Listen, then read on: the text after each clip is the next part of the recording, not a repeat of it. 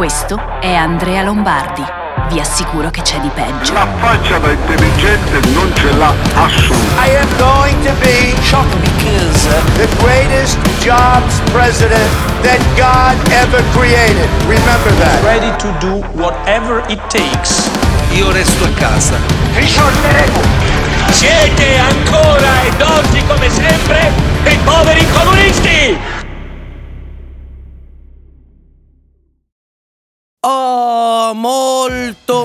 molto molto bene, benvenuti, bentornati al Pantoprazzolo, eccoci qua, siamo di nuovo online. Siamo di nuovo, oh grazie Gabri97, grazie mille, siamo di nuovo qui e a quanto pare stiamo riuscendo anche ad avere un assetto tecnico finalmente funzionante. Devo ringraziare a questo proposito il caro corriere DHL perché è stato più veloce del previsto e questa mattina ho ricevuto per fortuna il pezzo sostitutivo che ieri si era rotto e che mi aveva impedito di ehm, realizzare adeguatamente la puntata. Per fortuna perché questa sera avremo degli ospiti molto importanti alle 18 di cui vi parlerò tra un attimo, dopo vi anticiperò chi ci sarà questa sera, eh, ma intanto mi limito a dirvi che finalmente funziona tutto e che le cose purtroppo si rompono e che volete fare bisogna metterlo in conto. Oggi rassegna stampa molto particolare perché sarà molto probabilmente lunghissima, ok? Eh, no, cercherò di non eh, eccedere l'ora e tre quarti o al limite le due ore ma ehm, insomma eh, qualora dovesse andare troppo lunga, ecco, spezzerò gli argomenti e li riporterò anche nella, rassegna di domani, perché ci sono molte, molte cose da dire, molte, molte cose da raccontare e iniziamo a brevissimo, vi do ancora un po' il tempo di collegarvi e se siete già collegati vi do anche il tempo di segnalare questo grande show ai vostri amici e di segnalare quindi il link a questa puntata per far sì che tutti quelli che possono secondo voi essere interessati a temi che riguardano l'attualità, la politica, l'economia, eccetera, possano venire qua, insomma, a usufruire di questo spazio e far parte quindi dei grandi cacatori di C'è di peggio. Vi ricordo anche che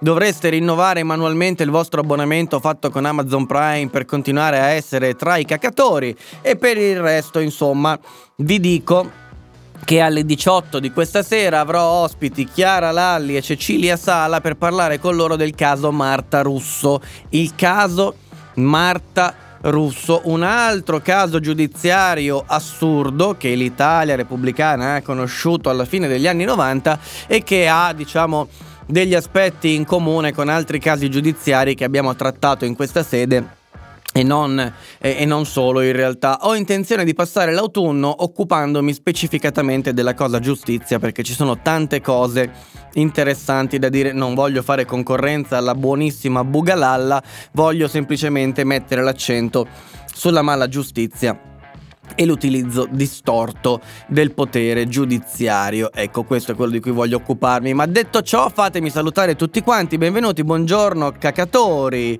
Ehm, siete pronti per questa live? Spero di sì. Buongiorno Andrea, Dav, ciao Pattoletta, Mario Fish Calamari. Buongiorno. Salve Ruma Twitch, benvenuto, prevedo puntatina frizzante, basta, staremo a vedere. Stefano Brosca, maledetto, grazie per questi 100 pantoprazzoli, Stefano Brosca, maledetto. Ehm...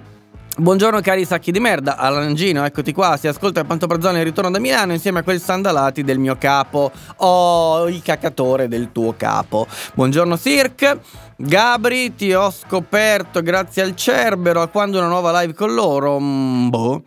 Ehm, comunque grazie mille per l'abbonamento Gabri97, non ho più sentito quelli del Cerbero, non, non so, non penso faremo altre live insieme. Ehm... Nobel 72, buongiorno, ringraziamo anche noi. Bene, non doveva arrivare il 20 luglio, come ha fatto già ad arrivare perché ne ho ordinate due. Una su Amazon, una da un altro negozio online italiano e una è già arrivata per fortuna. Ehm, puntata Fahrenheit, esatto. Ehm, finalmente sto un po' meglio anche di gola. Buongiorno a tutti, Fracazio, Dennis, buongiorno gente. Ehm, Marta Russo, caso top, vero? Vero, per nuovo pezzo arrivato stamane, grazie, giustizia strettamente italiana o anche casi esteri, no, non sono interessato, ripeto, al, al, ai casi giudiziari, alla cronaca nera, sono interessato alla mala giustizia italiana, quindi quello. A Buga interessa più la parte psicologica che giuridica, certo. Ehm, salve a tutti caccatori, ormai la tastiera la consiglio da sola, dopo una mattina a bestemmiare contro Windows, finalmente il pantoprazzolo. Eccoci qua, caro Andrea, eccoci qua. Bene. Allora, io invece ho bestemmiato contro eh, la Lombardia, l'organizzazione vaccinale che insomma eh, mi sembrava funzionare abbastanza bene finché non mi sono reso conto che ufficialmente il mio appuntamento per la seconda dose era il 2 di agosto, ma non sono in Italia il 2 di agosto e invece mi avevano consegnato un foglio come eh, con, a penna avevano cancellato il 2 agosto scrivendomi che dovevo presentarmi il 28 luglio, ma il sistema elettronico mi dice il 2 agosto, insomma non si capiva un sacro cazzo come al solito. Alla fine per sicurezza e per evitare di dover per forza necessariamente trasformarmi in terrorista, ho scelto di sfruttare la possibilità di riprogrammare il vaccino. Quindi anche se sul foglio c'era scritto una cosa, sull'online un'altra, eccetera, per sicurezza l'ho riprenotato e l'ho dovuto fare. Mi sono accorto però che non ho mai ricevuto nessun codice, nessun outcode, perciò io sono sprovvisto di Green Pass e non posso ottenere il Green Pass. Io non posso avere il Green Pass perché questi maiali non mi hanno inviato l'outcode che serve per poter ritirare il proprio Green Pass. Ora, perché questi porci non mi hanno invia- inviato il mio outcode? Non si sa. Non è comprensibile questa cosa e peraltro non c'è neanche verosimilmente un modo per scoprirlo. Ma mentre io stavo parlandovi di queste cose, mi sono accorto che sono scaduti altri abbonamenti e quindi vi ricordo che è arrivato il momento di rinnovarli. Questo è una specie di gioco mas- al massacro, no? Dove mentre io parlo la gente si abbona ma scadono gli abbonamenti precedenti, è un sistema malato di fatto. Um, questo qui è un sistema assolutamente malato che ti obbliga ad essere costantemente online, ma va bene, faremo così. Altrimenti non se ne esce. Bene, allora iniziamo immediatamente questa rassegna stampa tra un secondo perché altrimenti non la finiamo più. Alessandro dice, eh, appena fatto l'accesso sull'app, io ho trovato il Green Pass pronto e comodo. Mm, amico mio, io quella merda dello speed non ce l'ho. Ok, sai perché non ce l'ho? Perché la, per ottenerlo l'applicazione delle poste mi dice che io non sono io. Quindi siccome per le poste io non sono io, non ho lo speed. Quindi non avendo lo speed non posso accedere all'app io.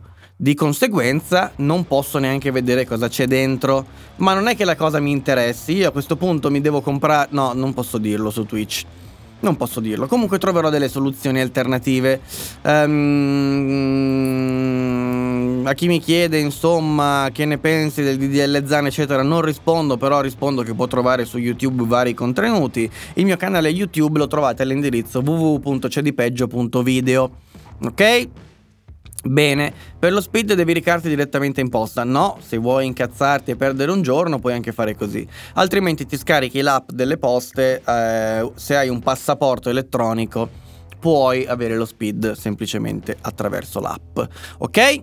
Bene, bene, bene, bene, bene. Ehm, allora, credo che se ti fai la nuova carta d'identità ti danno anche uno speed, non me ne frega un cazzo. La nuova carta d'identità io non la voglio finché posso non averla. Ehm, quando sarò obbligato a dover regalare a questo paese di ladri 30 euro per avere la carta elettronica che non voglio, ma che sono obbligato ad avere, lo farò se sarà necessario, ma girerò con la carta d'identità scaduta finché potrò. D'altra parte, pensandoci a cosa mi serve la carta d'identità in corso di validità, fondamentalmente a niente. Posso girare con il passaporto senza carta d'identità, non vedo perché la dovrò rinnovare, mi rifiuterò di rinnovarla visto che mi obbligano a pagare dei soldi che non voglio pagare. Io voglio la carta d'identità di carta, come quella vecchia, che costava 5,20 euro di diritti di segreteria. E invece i ladri vogliono obbligarmi ad avere quella elettronica facendomela pagare 30 euro. Perché dovrei darglieli? Perché dovrei darglieli? Ho il passaporto, mi basta quello. La mia compagna ha prenotato l'appuntamento direttamente in posta, scegliendo l'orario più comodo, bene, buon per lei. Eh, ha ragione eh, quella, quella elettronica, non si stropiccia perché 25 euro, tra l'altro si apre come una cozza. Um, Eh, ok, cercherò su Infocert, non conosco. Eh, la carta digitale non la uso da 19 anni, da quando ho la patente. Bene, ottimo. Allora, iniziamo, visto che nel frattempo qualcuno si è collegato a quanto pare, voglio ricordargli che è il momento di rinnovare l'abbonamento. Questa rassegna stampa sarà piuttosto lunga, quindi preparatevi. Eh, fate girare il link di questa puntata perché è il caso di invitare più gente possibile. Perché oggi dobbiamo parlare di cose serie e di cose importanti e se vogliamo anche di cose gravi perché le cose sono gravi in questo momento. Um, in particolare, ovviamente, immagino che abbiate sentito eh, di come i nostri politici ora sono molto, molto, molto felici e contenti ehm, dell'idea di poter eh, copiare la Francia di Macron per quel che riguarda l'obbligo del Green Pass per entrare nei bar, nei ristoranti, negli hotel, addirittura per poter accedere ai trasporti pubblici. Ok? Effettivamente di questo si parla, infatti l'altro ieri Macron, come è noto e come abbiamo già raccontato anche nelle precedenti puntate, ha comunicato che per i francesi sarà obbligatorio il Green Pass per poter andare al ristorante, eccetera. Quindi si potrà accedere al ristorante solo con la doppia dose di vaccinazione passata in giudicato, insomma. E cose che sapete, eh, nel momento in cui la Francia ha comunicato questa intenzione, che diventa realtà a brevissimo, alcuni italiani, alcuni anche esponenti di spicco, diciamo, delle istituzioni italiane hanno ben pensato forse di poter copiare la stesso andazzo e la stessa eh, normetta nuova appena implementata dalla Francia. E così abbiamo il ministro Speranza e in generale il governo Draghi che si dicono possibilisti, financo addirittura quasi entusiasti della possibile proposta. Ok?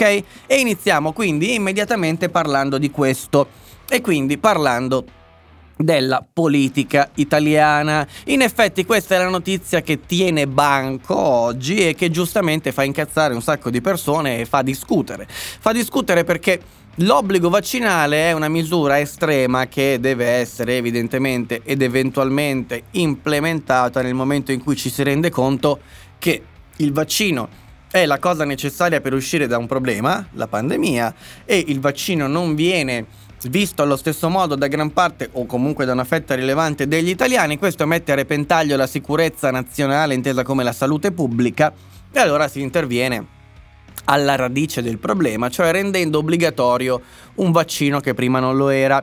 Invece i nostri governanti, non avendo eh, ormai eh, più neanche un ricordo sbiadito del senso dello Stato, non avendo più diciamo, neanche il polso della situazione e l'aderenza alla logica, preferiscono intraprendere una strada subdola, una strada molto più subdola, molto più ehm, eh, ambigua, se vogliamo, con la quale ti dicono no. Ma tu non sei obbligato a vaccinarti, tu puoi anche evitare di farti inoculare il vaccino se proprio non vuoi che questo vaccino ti venga somministrato. Però, però, sappi amico mio, che evidentemente, e non c'è alternativa, io ti devo obbligare ad avere il vaccino o il test molecolare negativo che però dura poche ore ormai, ehm, se tu eh, vuoi andare in un posto pubblico, se tu vuoi andare in un ristorante, se tu vuoi andare in un hotel, se tu vuoi andare ehm, in, un, in, un, trasporto pubblico magari. Eh, e questa cosa diventa sostanzialmente di fatto un obbligo vaccinale ma mascherato da qualcosa di diverso. La cosa io la trovo molto grave, trovo assolutamente grave che il governo e in generale lo Stato non si voglia prendere la responsabilità di una misura che potrebbe anche diventare necessaria a un certo punto, l'obbligo vaccinale, e che lo nasconda e lo mascheri con una sorta di ricatto morale per cui ti fa uscire di casa ma giusto giusto appena fuori casa e basta ti lascia andare qualora tu non puoi dimostrare di aver subito e ricevuto entrambe le dosi. Speranza il ministro addirittura. In questa fase si dice assolutamente pronto a far ripiombare diverse regioni italiane, si parla ormai della maggioranza di regioni italiane che nell'arco delle prossime due o tre settimane potranno ripiombare in zona gialla. e addirittura si discute la possibilità che in zona gialla venga ripristinato anche il coprifuoco, il coprifuoco delle 21, delle 22, insomma, che oltre alle misure già peraltro piuttosto fastidiose della zona gialla, eh, venga ripristinato anche il coprifuoco. Ora è tutto in stand-by, nell'arco di questa settimana fino a martedì prossimo più o meno si, si, faranno i giochi, cioè si eh, capirà effettivamente se sussistono le condizioni perché Speranza possa di nuovo divertirsi con la sua benedetta zona gialla oppure no. Però il fatto che se ne inizia a parlare non lascia presagire nulla di che.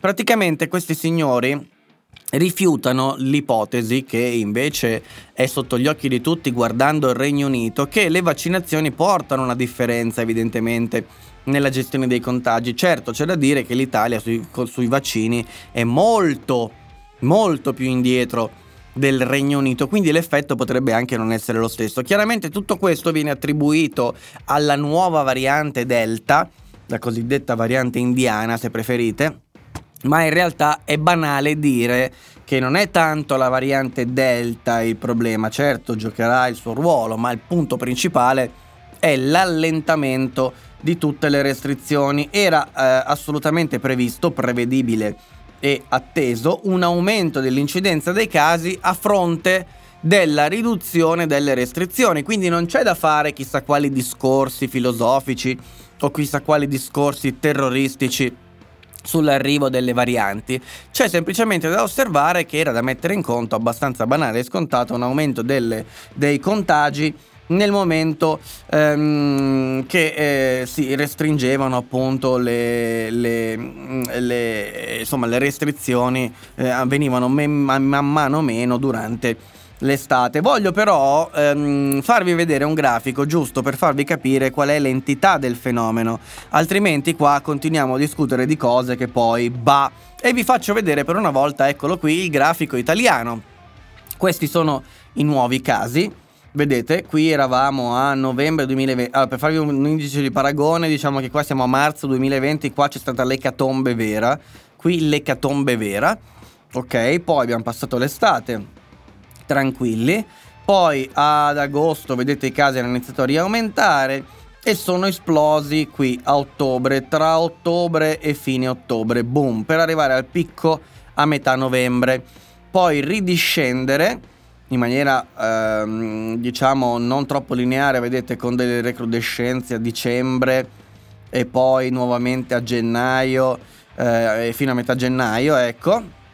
Oggi ci troviamo dopo il terzo picco, ok, ehm, di marzo 2021, quindi l'anno successivo al disastro e alle catombe. Siamo arrivati all'estate, ok, con un minimo di meno di mille casi al giorno Eccolo qui, anzi addirittura 300 siamo arrivati, perfetto. Vediamo se riusciamo a spostarci un po' così, ok. 700 casi al 30 giugno, perfetto, che è stato il valore più basso e adesso si sta rialzando la curva. Come è normale, siamo già attorno ai 1500 casi al giorno, ma questo grafico, diciamo, deve essere messo in relazione anche a quello dei decessi e a quello delle vaccinazioni. Ovviamente non ci interessa il numero dei test, ci interessa di più il ricoveri ospedalieri che sono in costante decrescita, sono in costante discesa. Ora, la tesi del ministro Speranza, che vorrebbe tanto richiudere tutto, è che tanto i numeri dei decessi sono in ritardo di circa una ventina di giorni rispetto ai nuovi casi. Quindi ehm, l'aumento che osserviamo oggi, posto che il picco era al 30 giugno, quindi il picco, scusate, inferiore ovviamente, il minimo era il 30 giugno, ehm, significa che non sono passate neanche due settimane dal momento in cui abbiamo osservato la curva risalire. Ok? Quindi l'aumento che osserviamo oggi sul numero dei casi non si osserva ancora sul numero dei decessi. Questo è quello che effettivamente sappiamo ehm, essere la realtà fino ad oggi, ma diciamo che è una realtà che non risentiva della diffusione dei vaccini che potete vedere qui che è ancora bassa per la verità eh, rispetto ad altri paesi come per esempio il Regno Unito e l'Inghilterra che ci doppiano praticamente quasi su questi numeri, ma di certo qualche effetto ce l'avrà. Senza dubbio possiamo dire che la parte di popolazione più a rischio è stata comunque vaccinata in Italia. Allora, anziché avere del sano, eh, della sana voglia di rischiare un po', di rischiare un po', sapendo che la condizione non è quella dello scorso anno oggi, ok? Anche qui i decessi li vedete, non è quella dello scorso anno, ma è nuova. Anziché voler rischiare un po' e vedere se effettivamente la scommessa inglese che sta sembrando dare dei risultati ottimi possa essere valida anche per l'Italia, il ministro preferisce già urlare al lupo al lupo chiedendo e lubrificando, diciamo così, l'attenzione degli italiani verso nuove chiusure e restrizioni, in arrivo addirittura tra due o tre settimane. Ora, voi sapete cosa vuol dire essere in zona gialla? Al di là del coprifuoco che potrà o meno essere ripristinato, significa che alle 18 i ristoranti, i bar e i locali chiudono. Chiudono. Alle 18 chiudono e tra le 18 e le 22 potete soltanto accedere alla, all'asporto. E dopo le 22 manco a quello. Quindi di che cosa stiamo esattamente parlando? Di qualcosa di assolutamente tragico che io trovo veramente inaccettabile e che mi auguro sia inaccettabile per la maggior parte dei miei connazionali. Dopodiché tutti i discorsi sull'utilità dell'obbligo vaccinale, sulla possibilità effettivamente ehm, di ehm, implementare questa misura li possiamo anche discutere. Io ieri ho detto che non sono ideologicamente contrario all'obbligatorietà del vaccino e lo ribadisco oggi, ma questo è un altro discorso però. Questo è un altro discorso. Mm, ho intenzione piuttosto, prima di arrivare lì, eh, di spiegarvi quali sono state le reazioni del mondo politico a questa proposta sottaciuta e questa voglia di copiare Macron eh, in Francia che si è diffusa in Italia. Allora abbiamo un Sileri sottosegretario alla salute che eh, paradossalmente è sempre stato quello più moderato e più saggio e però purtroppo oggi dà ragione a questa possibilità, anzi dice di vuole, vorrebbe intestarsi questa idea, dice anzi che anziché chiamarlo il metodo francese, oggi lo potremmo chiamare il metodo itali- italiano se solo lo avessimo ascoltato prima. Infatti lui è settimane, forse mesi, che va in giro propagandando questa idea di utilizzare il Green Pass per far accedere gli italiani a qualsiasi posto. Um, io lo trovo assolutamente agghiacciante per l'appunto, um, per l'ipocrisia della misura in sé e anche perché um, queste restrizioni della libertà a questo punto, se non sono suffragate e supportate da effetti concreti e pratici, cioè dall'intasamento degli ospedali, dall'osservazione del fatto che dif- c'è una difficoltà insomma ad accedere alle cure ordinarie eccetera. Vi ricordate il nostro amico che l'anno scorso doveva essere operato al braccio e non riusciva a trovare un posto disposto ad operarlo al braccio e rischiava di perdere il braccio? Ecco queste sono cose che effettivamente sono sul piatto nel momento in cui ti dicono non puoi fare questo, non puoi fare quest'altro, devi comportarti così. Ad oggi questo problema non esiste. Ma nonostante ciò sappiamo che il governo si prepara addirittura anche a rinviare la scadenza del, dello stato di emergenza, cosa che l'anno scorso a Conte giustamente avevamo contestato duramente, ma quest'anno invece sembra essere qualcosa di secondario. Salvini e Meloni sono gli unici che come al solito si dicono contrari. Contrari, Salvini ha fatto aspettare diverse ore prima di esprimersi su questo punto e alla fine ha emesso un, un perentorio non scherziamo, oh signor non scherziamo. Ok, e il Meloni invece mm, bolla la proposta come assolutamente raggelante. Ma guardate che sono praticamente gli unici due a pensarla così. Ok? Perché se voi andate a prendervi per esempio Vincenzo De Luca, dalla Campania con furore che dice che è stato anche il primo ad applicare la teoria del Green Pass e quindi si intesta anche lui come Sileri questa idea, oppure se preferite Toti.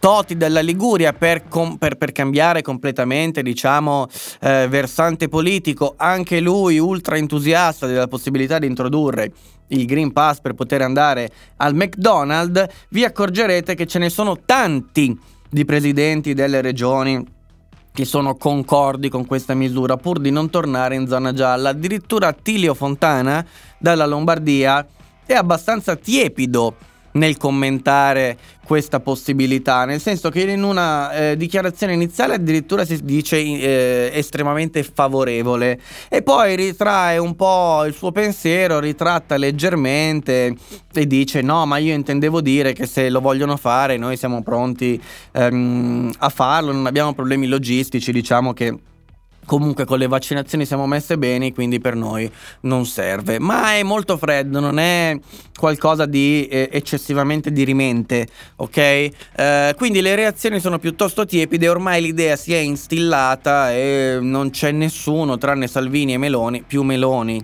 che Salvini, perché Salvini è già lì lì che secondo me è pronto a cambiare idea e a tornare sui suoi passi, non c'è nessuno che vuole fare una ferma opposizione a questa porcheria. Ma usciamo un attimo dall'ambito eminentemente politico per capire due cose. Cosa ne pensano i tecnici giuristi e cosa ne pensano i tecnici scienziati, ok?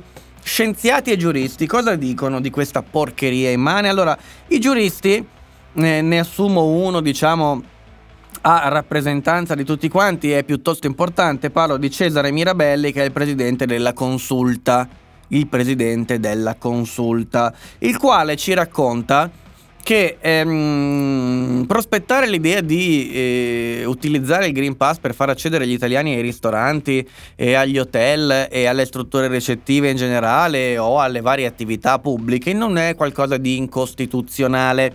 Addirittura quello che in realtà dice Mirabella è che questo può essere fatto anche senza una legge specifica particolarmente invasiva, perché nel momento in cui lui fa un paragone in un'intervista che se volete potete trovare sul messaggero um, e che se volete vi faccio anche vedere mentre ve la commento direttamente. Ok, Green Pass in bar e ristoranti, Mirabelli, nessuna violazione costituzionale, il diritto alla salute è prioritario. E per carità nessuno pensa che sia incostituzionale, la Meloni lo pensa, ma è chiaramente una cazzata.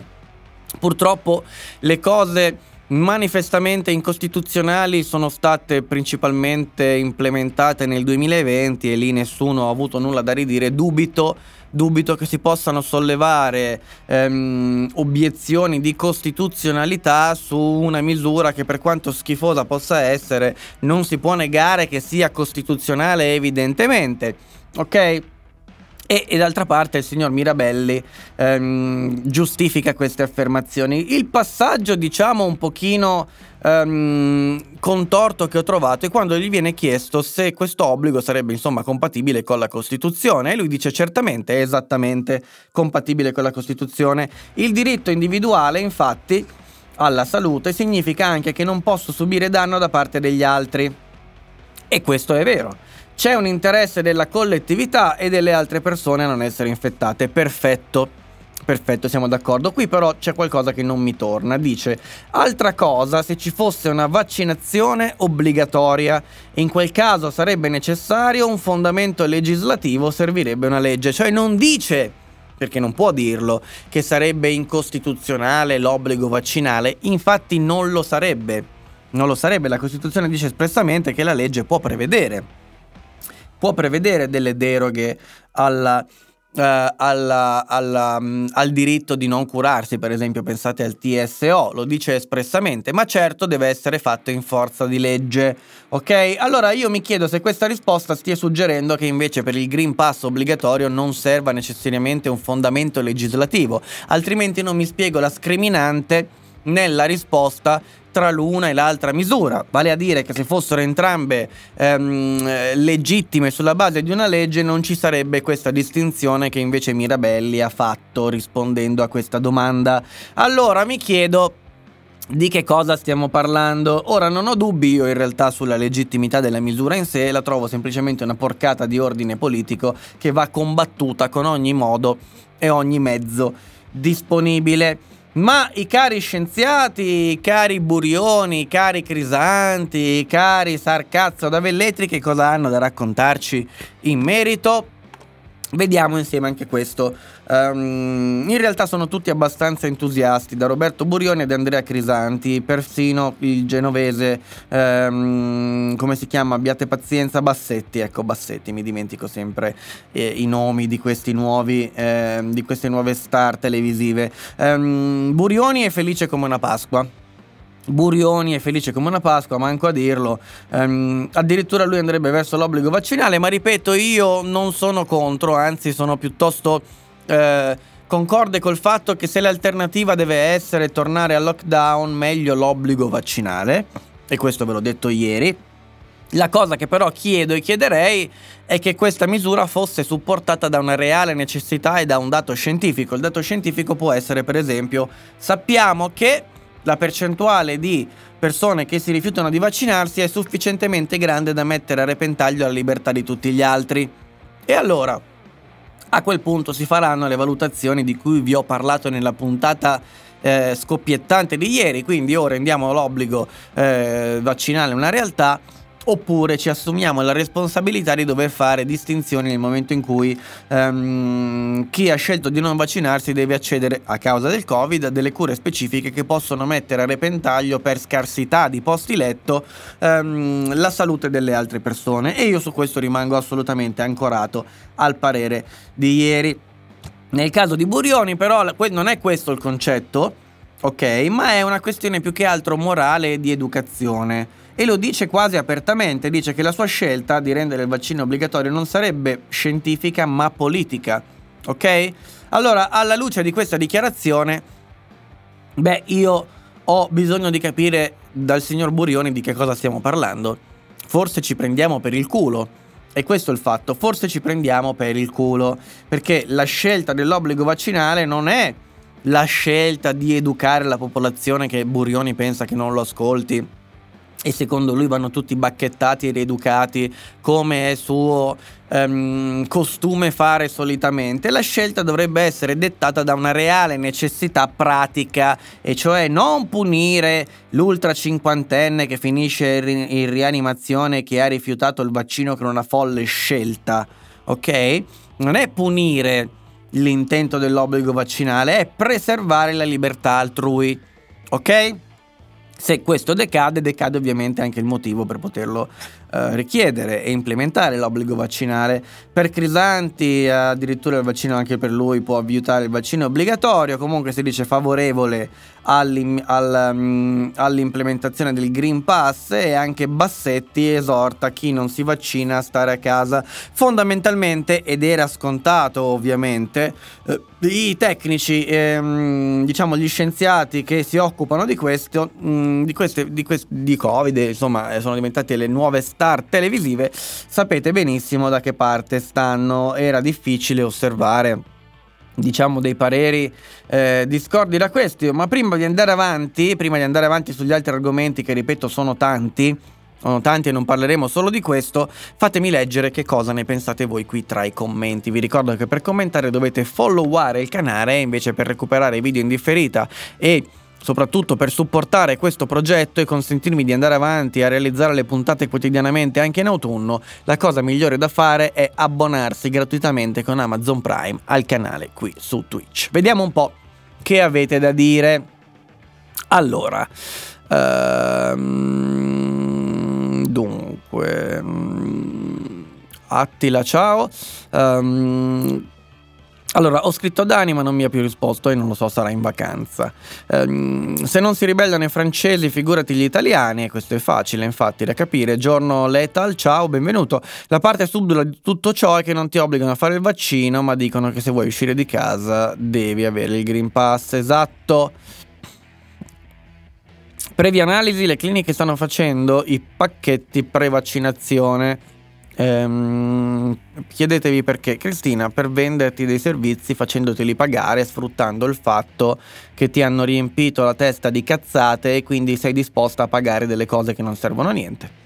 Questo è. Um, non sono più gli stessi di una volta. Pensa che durante la finale di Inghilterra-Italia ti favano per noi. Uh, chi? Um, vabbè. Um, ridiamo i pastelli colorati a speranza, esatto. Um, Eh, dunque, anche gli inglesi sono in guerra. L'anno scorso, nonostante la riduzione delle restrizioni, non abbiamo avuto grandi aumenti. Uh, ni, non è vero, ci sono una serie di differenze. L'anno scorso, oh, Barbara Mass, grazie per aver rinnovato il tuo abbonamento con noi. Grazie mille, altri mesi di cacatura insieme a noi saranno mesi fantastici, vedrai. Ehm, l'anno scorso c'era anche un comportamento completamente diverso, te lo posso dire anche qua a Bergamo veramente completamente diverso. Ehm, c'era più attenzione perché eravamo usciti da un periodo particolarmente buio. Oggi eh, anche qua, anche queste cose sono decadute. Grazie per i 100 pantoprazzoli. Allora, mm, 2500 anni di guerra, ok. Eh, sono stati bassi da giugno a settembre. No, te li ho fatti vedere prima. Non è vero, te li ho fatti vedere prima. I contagi non sono stati bassi da giugno a settembre, ma ad agosto hanno iniziato ad aumentare sensibilmente. Vedi? Scusami qua, vedi? Ecco qui è agosto. Quindi non è vero quello che hai detto, mm, non è così. Ahimè. Ehm, quindi seguendo il grafico a metà ottobre arriviamo al picco di positivi. No, questo non te lo so dire, ma può anche essere di sì, ma il punto è che non mh, mm, seguendo e osservando da vicino il modello del Regno Unito, se saremo stati in grado di fare un sufficiente numero di vaccinazioni potranno anche salire gli infetti, ma non dovrebbero osservarsi problemi di tenuta sulle strutture ospedaliere, questo è quello a cui dovremmo aspirare. Alcuni si aspettano un picco tipo UK, ma ho fiducia nel clima estivo italico. Mm, no, non credo. Um, beh, ragazzi, in Scozia ad agosto la mattina si va col, ghiaccio, col giacchetto. Sì, ma non è quello che fa la differenza, a quanto pare. Um, Speranza sta applicando quello che aveva scritto sul libro. Voleva che il virus fosse l'occasione per la rivoluzione comunista in Italia. Ottimo, fantastico. Perfetto, direi. Mia sorella ha riaperto il suo ristorante da un paio di mesi. Informata di queste evidenze scientifiche, sarà entusiasta di chiudere alle 18 quando ci sono la maggior parte dei clienti e dei turisti eh, amico mio. Bisogna vedere se ci saranno ancora la maggior parte dei clienti e dei turisti, se ci saranno queste restrizioni. Ma lo volete capire che se non si trova la scusa Covid quest'autunno PD e 5 Stelle prendono una botta in testa con le amministrative? Um, si vede che avranno convinto anche Draghi. Um, io ne sono straconvinto. Ok, e oggi cosa si è bruciato? La sedia? No, niente. Per fortuna la Keybuster. Um, restano loro. Se non si vota, non si cambia. Chi non si vaccina dovrebbe essere punito. No, perché mai? Um, cosa sei? Un piccolo educatore di sto cazzo? Hai letto il libro di Renzi? No. Domanda che non c'entra nulla? No, no non l'ho letto. Mm, a che serve punirlo se alla fine puoi obbligarlo? Um, chi lo sa? Chi lo sa? Eh, il Green Pass serve per non fare una legge all'obbligo vaccinale. Guarda, non si capisce cosa dice questo signore, è veramente contorto quello che ci racconta. Pensi che Kafka, scrivendo la metamorfosi al processo, abbia avuto un'influenza della sua condizione di religione ebraica, vista il suo modo pessimistico e desueto con cui affronta i suoi racconti? Ti sembro, non lo so, Roberto Mercadini? O Rick Dufer non ti sembra nessuno dei due, quindi non so perché lo chiedi a me. Obbligo vaccinale, io non ho chiesto di fare la naia e di farmi fare tre dosi nella tetta sinistra, eppure me li sono beccati, ergo si può obbligare come? Certo, che si può fare, certo.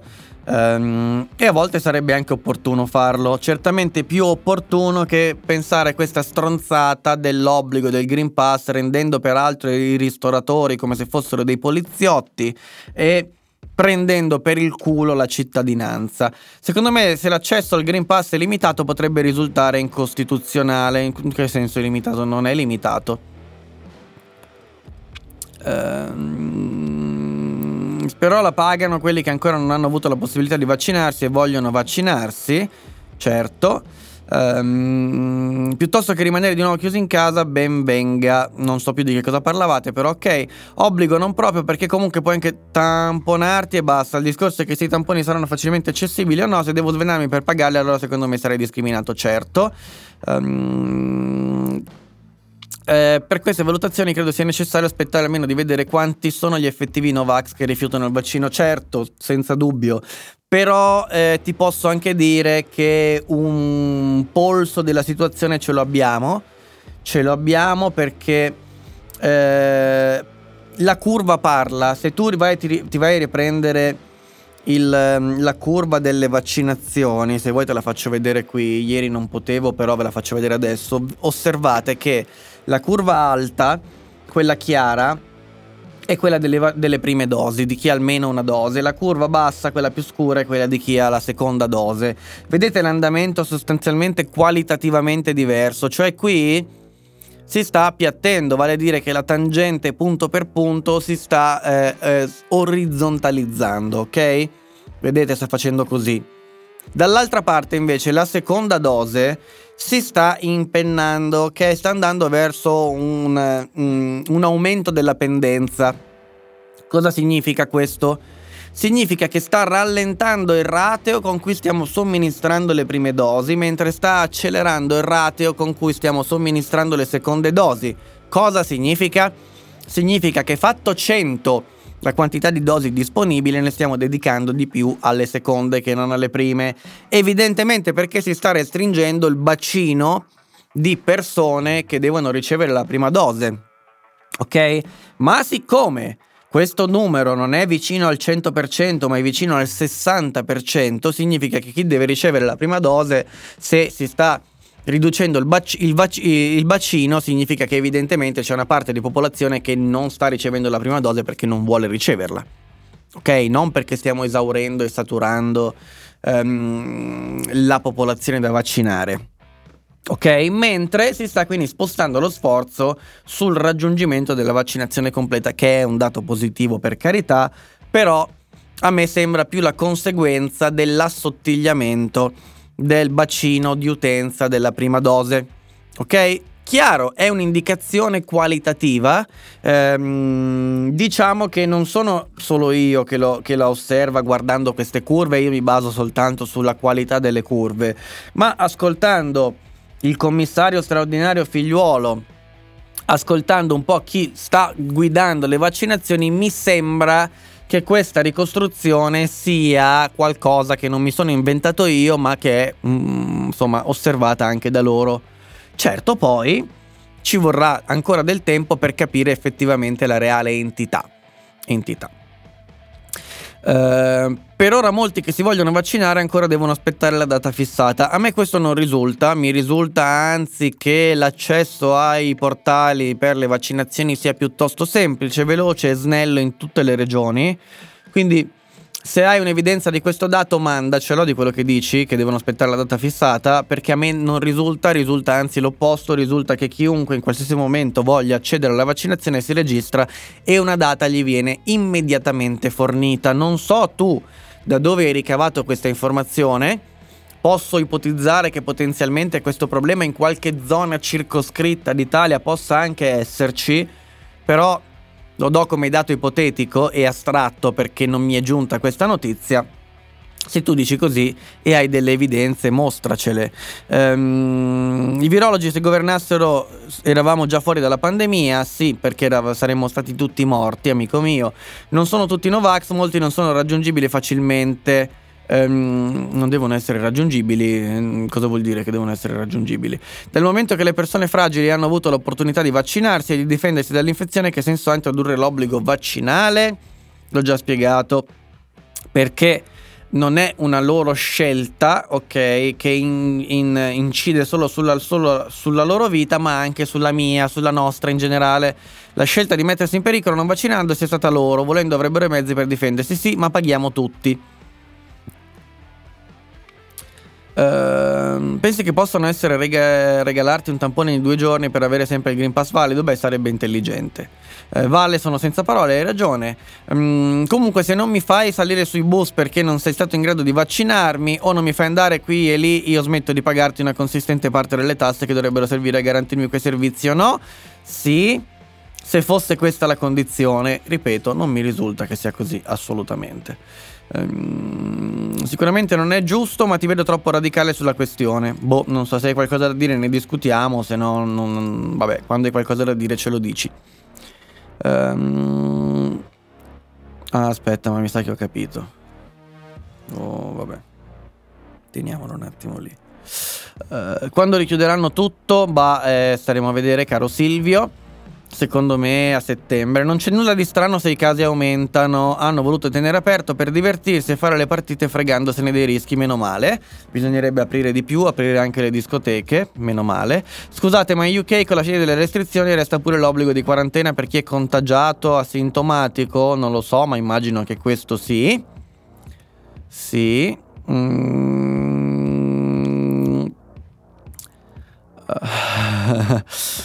Ehm, allora, uh, le prime dosi si stanno abbassando in realtà. Uh, sì, è quello che vi ho appena detto. Hai mai preso in considerazione l'idea che è meglio farsi il vaccino a settembre per essere coperto per l'inverno? No, ovviamente. La fascia 3-12 quanto sarà a livello nazionale? Un 10%? Non lo so questo. Il fatto di dedicare più do, però so che l'obiettivo è arrivare all'80% entro ottobre. Mm, il fatto di dedicare più dosi per la seconda dose anziché per la prima non potrebbe essere perché avendo pochi vaccini diamo una priorità a completare le vaccinazioni totali. Non abbiamo pochi vaccini però. Ehm, te lo faccio vedere anche da qui se vuoi. Vediamo un attimo. Ehm, vediamo un attimo. Dosi consegnate, eccole qui. Eccole qui, vediamo se si può avere il dato nazionale. Eccole qui te le faccio vedere subito, scusami, eh, lo sto recuperando. No, giustamente eh, faccio vedere i dati perché mi sembra la cosa più intelligente da fare che non discutere troppo. Queste sono le dosi eh, consegnate in Italia. Vedi, non ci sono ehm, flessioni, non c'è... Queste sono le dosi complessive, ok? Non ci sono flessioni nel tempo, non è vero che ci sono problemi di approvvigionamento il fatto che si appiattisca la curva non dipende dal fatto che sono state consegnate poche dosi, non c'è questo problema al momento eh, e quindi non è una restrizione all'ingresso, è una restrizione in uscita della black box che chiameremo vaccinazione. Ok? Bene. Ehm, rispondo con i dati quando posso, ecco. Bisogna vaccinarsi prima perché a settembre ci sarà già l'inizio del picco. Se non saremo al 70% con doppia dose, risaremo da capo come l'autunno scorso. Da vedere se è così. Oppure se sì, il picco di contagi ci sarà, ma non ci sarà un conseguente aumento della pressione sulle strutture ospedaliere. Qualora dovesse esserci, allora io sarò perfettamente d'accordo con i mezzi coercitivi per obbligare le persone a vaccinarsi ok? Um, allora, ma se uno va al gazebo vaccinazione così senza prenotazione, senza niente, glielo fanno? Se hanno dosi che non sono state somministrate, sì. Ok? Uh, però magari ci devi andare a fine giornata perché lo sanno a fine giornata se hanno dosi avanzate. Voi sapete se il Green Pass è stato istituito a tempo con, come i DPCM o per toglierlo a emergenza finita dovremmo pagare? Um, sì, è una misura temporanea. Uh, sarebbe curioso provare a fare una media punto per punto delle derivate delle curve eh, prima e seconda dose. Vabbè, mh, mm, è una cosa banale. Ma di potenziare le strutture ospedaliere non se ne parla? Ovviamente no, perché non ha nessun senso eh, decuplicare gli ospedali per far fronte ad un problema contingente. Certo, sono stati fatti i reparti di terapia intensiva di emergenza, quelli certo che avevano senso giustamente. Bene. Ok, allora ehm, andiamo avanti. Andiamo avanti perché non abbiamo assolutamente finito, anche se abbiamo finito di parlare della faccenda eh, Green Pass, obbligo vaccinale e quant'altro, chi più ne ha più ne metta. Ricordo a quelli che si sono collegati nel frattempo di abbonarsi al canale gratuitamente con Amazon Prime, cui facciamo questa rassegna stampa che si chiama Panto Prazzolo tutti i giorni, dalle 12 alle 4, dalle 12.30 alle 14, 14.30, dipende. Dipende. Eh, se vi siete già abbonati in passato con Amazon Prime, questo è il momento per rinnovare il vostro abbonamento perché scade ogni mese e va rinnovato manualmente. E qualora voleste accordarmi questa fiducia, io vi ringrazio perché mi consentirete di andare avanti con questo eh, progetto, di portare avanti questa eh, rassegna stampa e non solo, anche tutte le puntate di approfondimento. Leggo l'ultimo commento, poi andiamo avanti. Posso solo dire che una persona a me vicina fa la referente delle strutture di vaccino della mia provincia in Toscana, dove stanno dando precedenza alle seconde dosi e posticipano anche le settimane le date delle prime dosi. Sarà una situazione delimitata solo alla mia zona, forse. Um, ora possiamo dirlo: il Green Pass è un passaporto vaccinale. No, non è vero, è una stronzata come lo era. Eh, chi l'ha detto prima ha detto una stronzata, chi lo dice adesso dice una stronzata, chi lo dirà domani dirà una stronzata. Il Green Pass non è un passaporto vaccinale, è un documento che attesta tre cose differenti. Uno, che hai avuto il Covid e sei guarito, quindi hai sviluppato gli anticorpi. Due, due che ehm, hai avuto nelle ultime tot ore, dipende da, dagli stati, ehm, un tampone con esito negativo e quindi che non sei infetto. Tre, che hai ricevuto il vaccino nella prima e nella seconda dose. Grazie per questi 100 pantoprazzoli. Quindi Cirque, la risposta è che è una cazzata, non è vero. Il Green Pass non è un passaporto vaccinale, è semplicemente un documento che comprova una di queste tre condizioni, punto e basta. Um, allora so di non sapere cosa sia effettivamente un passaporto vaccinale, non lo so, però il passaporto vaccinale è quella cosa che ti richiede un vaccino per poter varcare un confine e non è questo il caso perché ciò non avviene, ok? Ma se una persona guarisce il vaccino, cosa lo fa a fare? Allora ripeto in italiano quello che ho detto. Il passaporto vaccinale, il Green Pass certifica una di queste tre condizioni, quindi la risposta è qui. Perfetto. Molto bene, eh, credo che non sarà ancora chiaro per tutti, però non posso neanche ripetere le cose mille volte. Allora andiamo avanti. Andiamo avanti. Dal lato politico abbiamo qualcosa di veramente fantastico, perché siamo in un mondo schizofrenico e oggi cercherò di raccontarvelo mentre voi rinnovate il vostro abbonamento e segnalate ai vostri amici questa grande rassegna stampa che si chiama Pantoprazzolo. E io vi racconto nel frattempo del buon Matteo Renzi. Buon Matteo Renzi, il quale, il buon Matteo Renzi, fa due cose e ne subisce una terza, se volete. Matteo Renzi si mette di traverso, come ben noto, sul DDL ZAN, cercando di trattare con la sinistra con, del PD e con il Movimento 5 Stelle. Non si capisce bene in cambio di cosa, ma certamente qualcosa in cambio lo vorrà o lo avrà voluto. E si mette di traverso anche sul reddito di cittadinanza e annuncia battaglia per voler istituire un referendum che peraltro non potrebbe neanche fare, visto che siamo a scadenza della legislatura, siamo in un periodo insomma in finestra temporale in cui non si possono proporre referendum a quanto pare.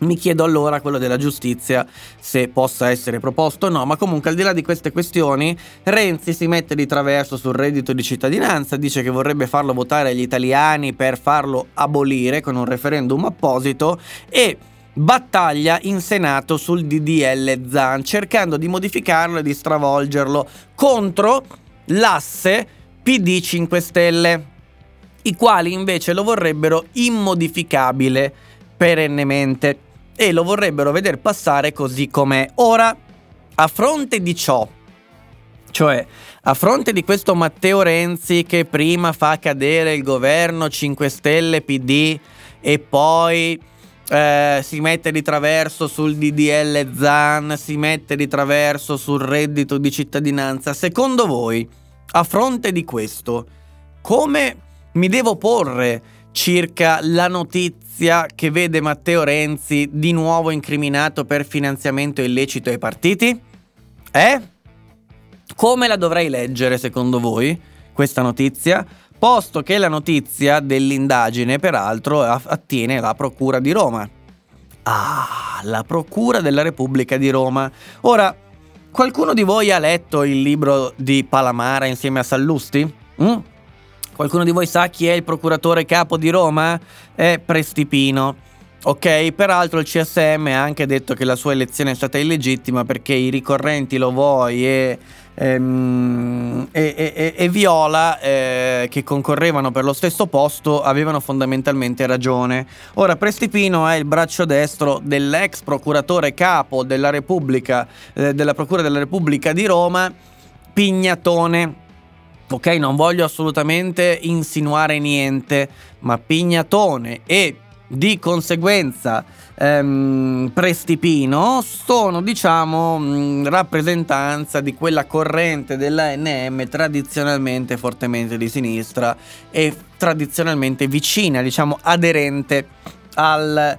Um, aderente agli interessi di partito del PD. Diciamola così, ok? Allora io come potrei leggere questa notizia dell'in- dell'incriminazione di Matteo Renzi per financia- finanziamento illecito ai partiti se non come una notizia inconsistente, anche perché poi andando a vedere nei dettagli cosa c'è scritto, ok? Negli articoli che parlano della vicenda, si parla di alcune fatture di alcune centinaia di migliaia di euro che riguarderebbero consulenze e attività che Renzi avrebbe prestato a livello di persona fisica, quindi personalmente con una sua partita IVA che ha aperto poco dopo la chiusura della sua esperienza di governo, a un'azienda produttrice di prodotti televisivi ok, e audiovisivi che gli avrebbero commissionato dei lavori per realizzare dei documentari. Quasi tutti sono stati realizzati, alcuni di questi sono rimasti sulla carta, ma gli è stata comunque pagata la consulenza. I giudici di Roma pensano che questo possa configurarsi, essendo che gli sono stati pagati dei lavori che erano stati progettati sulla carta ma non realizzati, ma non erano la maggioranza, erano due, due lavori commissionati su una moltitudine, ok? Ritengono i giudici che questa sia una fatturazione falsa che in realtà copre ehm, semplicemente un finanziamento occulto e illecito, neanche al partito perché non è vero, ma alla persona fisica Matteo Renzi, a cui gli si contesta di essersi comprato e ristrutturato una villa nello stesso periodo storico in cui avvenivano questi fatti. Ora, su cosa è ghiotta la vicenda, ma come al solito, come al solito volete prendere questa notizia come qualcosa di serio? O forse dovremmo preoccuparci del fatto che da qui a breve si inizierà a discutere sull'elezione del nuovo capo dello Stato e Renzi già annuncia possibili accordi con la Lega di Matteo Salvini e la destra, tratta, sbriga e fa si mette di traverso sulle leggi, fa cadere il governo con il PD e incredibilmente in un tempismo come al solito perfetto si ritrova inquisito dalla magistratura italiana?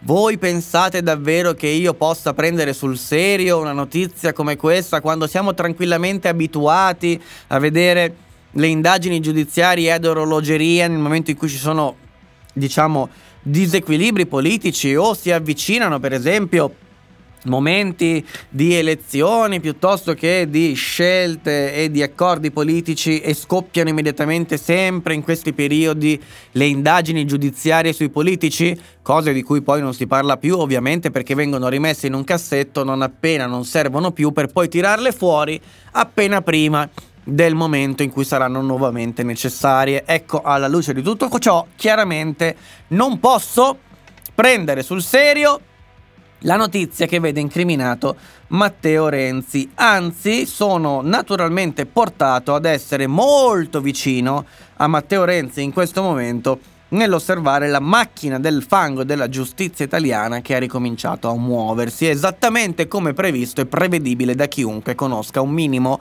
un minimo il funzionamento delle istituzioni italiane.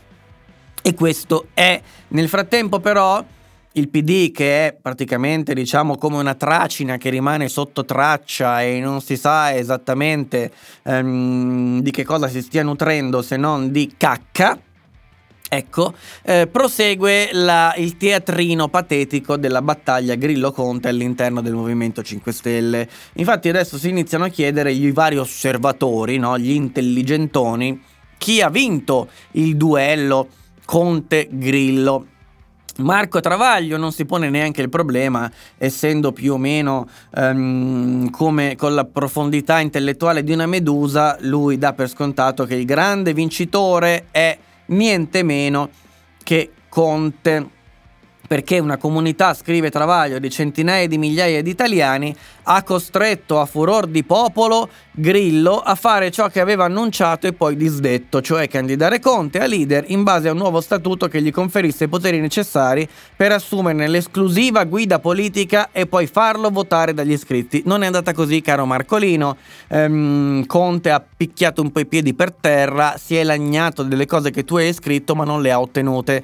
Infatti ha ottenuto uno statuto in cui si dice che Grillo è l'unico depositario della verità e l'unico garante della vera ehm, com'è che era la formula della, del vero significato delle regole, insomma, dello statuto. Quindi stabilisce lui che cosa vuol dire quello che c'è scritto sullo statuto. Se questo per te è avere i poteri necessari per assumerne l'esclusiva guida politica, allora caro Marco Travaglio, io penso che metterci anche una caravella portoghese alla direzione del tuo quotidiano probabilmente farebbe eh, la stessa cosa, cioè ci sarebbero gli stessi effetti. Bene, Stefano Feltri invece da domani, un quotidiano agghiacciante con un direttore agghiacciante e soprattutto un proprietario De Benedetti ancora più agghiacciante, dice e scrive invece che mh, mm, Insomma, ehm, eh, questa è una convivenza forzata tra i due, non entusiasma nessuno e la crisi sembra soltanto rimandata. Il vuoto di idee del movimento non è certo stato riempito dal dibattito sulle regole interne e nonostante diciamo, la ghiacciatura di contorno per il luogo e per le persone che scrivono su questo giornale, soprattutto per chi ne ha promosso l'iniziativa, beh, devo dire che mi sembra la cosa più vicina alla realtà. Anche Scanzi addirittura riesce a scrivere qualcosa di incidentalmente intelligente, non consapevolmente. Ok, la scanzata del giorno è soltanto casualmente qualcosa che sembra intelligente, come a dire che un orologio rotto segna l'ora giusta due volte al giorno, sempre che non sia un orologio col quadrante da 24 ore, come la Murgia, in quel caso una sola volta al giorno può segnare l'ora giusta. Allora, eh, per Scanzi il Movimento 5 Stelle avrà un futuro solo se Grillo si fa da parte. Anche qui, anche qui la cosa è solo apparentemente intelligente perché Scanzi dimostra di non aver capito un cazzo di politica, di non aver capito nulla degli italiani di non aver capito niente neanche del movimento per cui parteggia in maniera assolutamente schifosa e qualunquista. Secondo la tesi di Scanzi, Grillo che ha iniziato a sbagliare tutto e a inanellare una cazzata dietro l'altra, deve levarsi dai coglioni per far sì che il movimento gli possa sopravvivere. E unica, ehm, il suo unico possibile ruolo all'interno del partito può essere quello del padre nobile, ok? Dovrebbe starsene lì su una poltroncina e farsi vedere. Scanzi, non sai, anche tu hai lo spessore politico di Conte. Eh, Scanzi ha evidentemente lo spessore politico di Conte, ehm, non hai capito granché. Di Grillo non gliene frega un cazzo a nessuno, Grillo può urlare le peggio stronzate, si rivolge ad una plautea, come praticamente tutti i partiti italiani, mediamente in grado eh, appena appena di sopravvivere a se stessa. Ok? Oh, Azzeni Antonio, tre mesi con noi, grazie mille. Grazie mille. Scanzi, il Movimento 5 Stelle ha un futuro soltanto se ha il leader, eh, se, ha, se ha Conte come leader non se Grillo si fa da parte, ok? Il punto è che Conte deve diventare il leader dei 5 Stelle se i 5 Stelle vogliono avere la vaga speranza di sopravvivere. Oh, Casciolino, grazie per aver rinnovato l'abbonamento, anche a te grazie mille. Ehm, non è l'assenza di Grillo la prerogativa, è la presenza di Conte, perché Conte ha ancora un capitale politico da spendere. Grillo potrebbe anche tirare fuori la minchia in mezzo alla spiaggia e sbattacchiarla così in faccia ai passanti, non inciderebbe più di tanto sull'affezione delle persone, degli elettori nei confronti del movimento. Non è questo che fa la differenza. Non è Salvini ubriaco col Movito che fa perdere voti alla Lega. Non è Berlusconi che fa pat pat o dice della culona inchiavabile che è una culona inchiavabile. Non è Zingaretti che se ne va in giro a dire che deve fare l'aperitivo perché Milano non si ferma e poi prende il Covid a, fa pe- a far perdere voti al PD. Non è Matteo Renzi che dice dopo questo referendum ehm, se lo perdo me ne vado a casa per sempre, non mi vedete mai più, che si fa spazzare via dal Parlamento semplicemente perché è un buffone. Ora, non hai capito un cazzo allora, se non hai capito questo, scanzi, di che cazzo stai parlando? Di che cosa parli? Scrivi libri su libri su libri che dimostrazione ultima finiscono nei primi posti delle classifiche buon per te? Sono contento per te, ma questo spiega tutto degli italiani spiega tutto degli italiani, che sono quelli che hai capito nel momento in cui gli devi vendere un libro, ma che dimostri di non aver capito nel momento in cui devi fare un commento ad una vicenda politica che mi sembra lontana anni luce dalla tua capacità di comprensione. Chiudo questa pagina politica con due dati. Il DDL Zan non è rientrato alla commissione come sperava la destra, ma è ben lungi dall'essere salvo, anzi è quasi certo che la discussione verrà rinviata a settembre ed è molto probabile che verrà definitivamente affossata. Quindi è possibile che il DDL Zan scompaia dai radar a breve, diventerà solo un vecchio incubo e un lontano ricordo. E questo anche grazie all'intercedere di Matteo Renzi eh, nella discussione insomma alla Camera. E peraltro passata è stata scusate bocciata la mozione di incostituzionalità per pochissimi voti se non sbaglio. Ehm, comunque questa è la situazione. Infine ultima notizia politica su Venezia. Finalmente finalmente si decide di non far entrare le grandi navi, le navi, eh, le, le gigantesche crociere all'interno, diciamo, nella, nella, nella, porzione di mare antistante Piazza San Marco, a San Marco. Ehm, dovranno fermarsi a Marghera e ci sono voluti decenni per, per arrivare a questo punto, ma guarda un po', certe volte le cose come vanno, ma leggiamo i commenti e poi andiamo avanti. Ah. Allora, Um,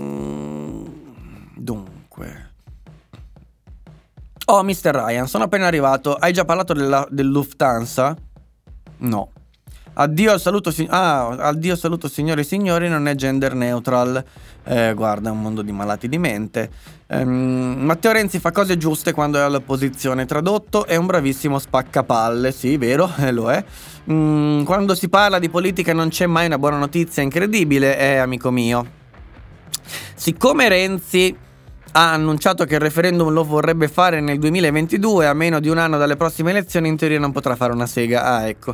Odio Renzi, ma una consulenza va pagata a prescindere che più venga tagliata o meno, cioè che poi venga tagliata o meno, certo. Um, se uno impara a fare la tara alle uscite di Delli Mello, il suo contributo su ogni storia riguardante Renzi lo ascolterei. Odio, grande Delli. Odio Renzi, ma una consulenza va pagata, sì. Più passano gli anni, più mi vedo Renzi il prossimo immortale del panorama politico. 50 anni e sarà ancora lì tra un'apparizione a Monte Carlo e una visita al Gemelli. Può essere. Um, tracina sotto traccia sarà la nuova hit di Sfera e Basta. Non ho ancora capito cosa sta succedendo tra Grillo e Conte e Cristina si stanno scannando per il potere. O fingono di scannarsi per il potere, no, ma in realtà è tutto molto vero. Um, Travaglio è obiettivo quando parla del Movimento 5 Stelle quanto lo era Fede quando parlava di Berlusconi. The winner is Conte, povera Italia. Quest'estate sotto l'ombrellone vorrei leggere un nuovo libro, Il Vangelo secondo Andrea Lombardi. Grazie per il tuo impegno quotidiano e il tentativo costante di fare cultura. Grazie Mirella. Mm, Scanzi non capisce nulla, si vede. La Murgia non è un orologio rotto, ma un orologio indietro di 5 ore. Neppure una volta al giorno segna l'ora giusta, giusto. La Murgia ha detto che non si mette il bikini per il rispetto delle donne islamiche. Dici che non ci perdiamo niente? Parda per me lo fa come rispetto nei nostri confronti, meno male che non dobbiamo vederla, um, perché la vedremmo ovunque ci trovassimo noi, ovunque si trovasse lei sulla terra, cioè um, se si alza in piedi la vediamo. E facciamoci questo terzo mese di abbonamento. Grazie, grazie mille. Scansati, scanzi, ci hai scansato i gabbasisi. Eh sì. Um, il Movimento 5 Stelle è un movimento finito. Grillo con te o chiunque altro perché la gente ha scoperto il trucchetto che Sembra il capoverso di una canzone, ma forse era solo un commento tronco. Um, si potrebbe anche pensare ad un noleggio, noleggia Andrea Lombardi. Come risponde lui, nessuno mai, lo vorrei per rispondere a certa gente o come suggeritore Cristina, potrei abilitare questo servizio a pagamento. Ehm, che grande immagine, Grillo che sgrulla. Andrea sto mangiando cosa palle di Grillo che sbatacchia, hai ragione anche tu. Hai ragione anche tu. Berlusconi che dice colonna inchiavabile gli fa prendere voti, certo. Solo che Berlusconi non l'ha mai detto e Travaglio ha confessato di esserselo inventato. Sì, può essere che sai che non me la ricordavo questa cosa. Mm. Noi scontriamo dopo mangiato come digestivo, perfetto. Ciao Andrea, una domanda molto importante. Secondo te sto politically correct sta esagerando? Ha rotto il cazzo. Hai letto di Craxi e dei 10 miliardi di lire di evasioni da restituire? Ho letto distrattamente ma mi interessa talmente poco che non ho approfondito. Um, guarda il nuovo video di Rick Dufer. Quale? Eh, Travaglio e tutti del Fatto Quotidiano sono anti-italiani, no? Sono anti, anti, anti-amigdala, eh, sono anti-cervello proprio. Ok? Ehm, e noi andiamo avanti, andiamo avanti con la pagina economica, ok? La pagina economica di oggi, siamo solo ad un quarto di questa rassegna, credo, forse anche meno, e vi debbo raccontare, vabbè, vi do un dato, l'inflazione americana galoppa eh, oltre il previsto. Era stato ipotizzato un 4.9% dagli analisti, siamo già al 5.4%, quindi siamo molto al di là delle previsioni.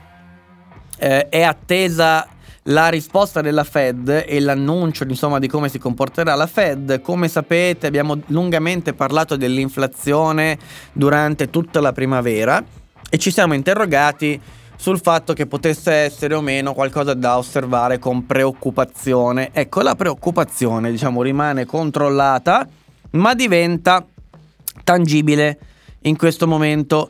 Ehm, quindi, insomma, è una cosa che deve essere tenuta sott'occhio. Eh, ma io in realtà vi voglio parlare d'altro, vi voglio parlare come si ipotizza che la vittoria dell'Italia agli europei possa portare addirittura 12 miliardi di euro di PIL in più e udite udite un incremento dell'export vicino al 10%, che è una enormità, che è una enormità ok? Um, in realtà eh, ne parla il Sole 24 Ore, però nello stesso articolo ci spiega anche che evidentemente ci sono dei problemi in questa visione delle cose. Ero un po' stupito, ok? Di questi numeri perché mi sembrano esageratamente elevati.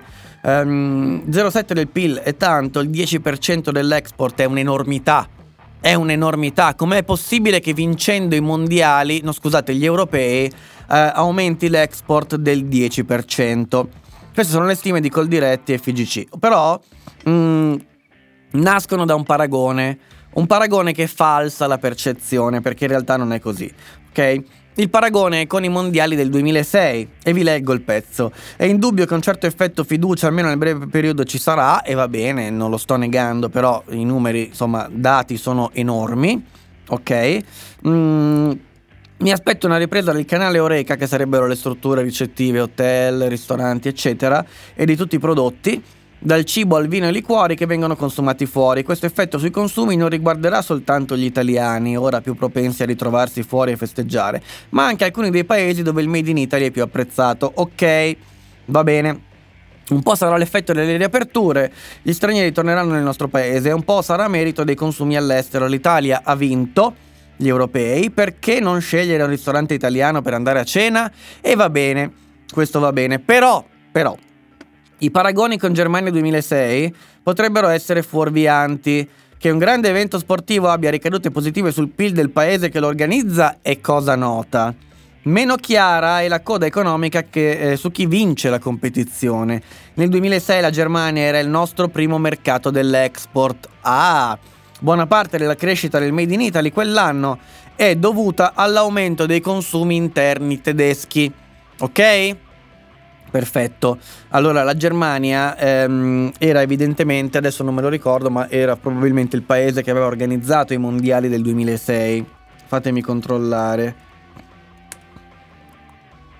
Eh, fatemi controllare, mondiali 2006, Wikipedia, Germania, esatto. Ecco qui, allora torna tutto. La Germania era il paese che ha organizzato i mondiali. Grazie all'organizzazione dei mondiali e non alla vittoria dell'Italia, ha ricevuto e ha osservato un aumento della domanda interna, ok?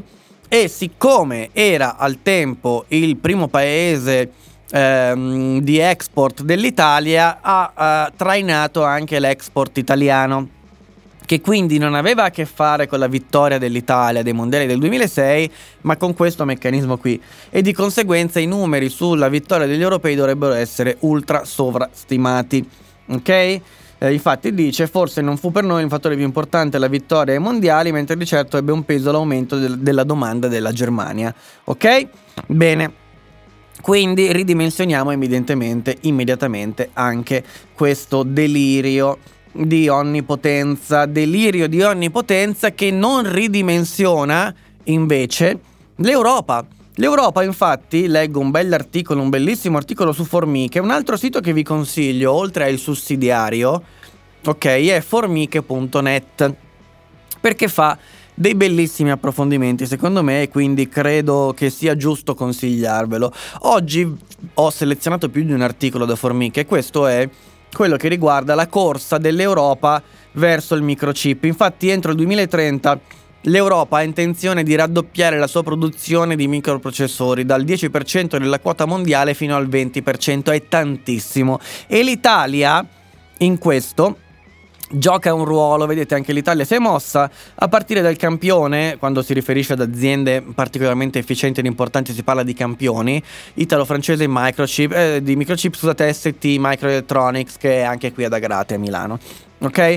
Nel PNRR è previsto un primo stanziamento di 850 milioni di euro per un impianto di produzione di chip in carburo di silicio in provincia di Catania, cui si aggiunge la recente inaugurazione eh, di una fabbrica del valore di 1,6 miliardi ad Agrate in Brianza, esattamente dove c'è la sede di ST Microelectronics. Ora, la cosa interessante che emerge da questo articolo è che la lotta che l'Europa vuole intraprendere per cercare di riuscire ad ottenere il raddoppio della produzione di chip si deve scontrare con quella che sostanzialmente è una malattia autoimmune europea, e cioè la protezione della libera concorrenza e l'abolizione e la repressione di ogni singola concentrazione di potere economico, e cioè in altre parole l'antitrust. Infatti nello stesso articolo che vi ho appena segnalato um, si parla del fatto che questi soldi stanziati dagli stati sono pochi per raggiungere l'obiettivo del raddoppio della produzione. Per competere con l'Asia, la Cina in pratica, ehm, bisogna investire molto di più, servono investimenti di scala di molto superiori, ok? Ed è inevitabile prevedere un supporto pubblico. Se lo Stato non ci mette i soldi, col cazzo che lo si fa, in altre parole. Ma il problema è che l'Europa e gli Stati si pongono come obiettivo di andare verso il raddoppio della produzione, ma l'Europa e gli Stati si pongono, o meglio più l'Europa che gli Stati, Verstager Docet, si pongono l'obiettivo di limitare la concorrenza sleale e gli aiuti di Stato.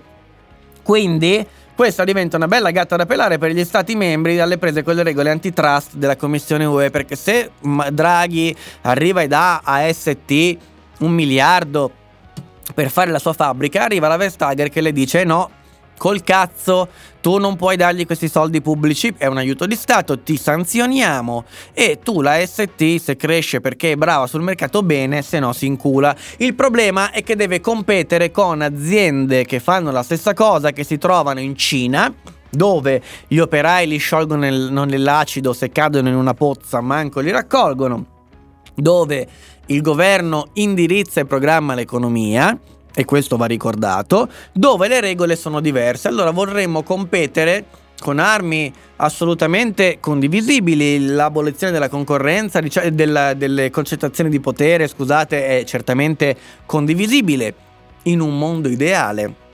Ma se io devo combattere contro uno che mi vuole sparare con la pistola e siccome la pistola è illegale e io pretendo di combattere solo con i pugni, io morirò, morirò e ne avrò tanto da dire che non posso armarmi anche io perché è sbagliato armarsi, quello mi spara lo stesso perché lui la pistola ce l'ha e il nostro rapporto con la Cina è questo. E questo è quello di un'Europa che vuole stare alle sue regole bellissime del libero mercato, eccetera, competendo con un paese che se ne fotte di quelle regole, che è armato di pistola e se ne fotte del fatto che tu voglia fare il fraticello con l'orticello da coltivare e voglia difenderti con la forchetta. Lui ti spara.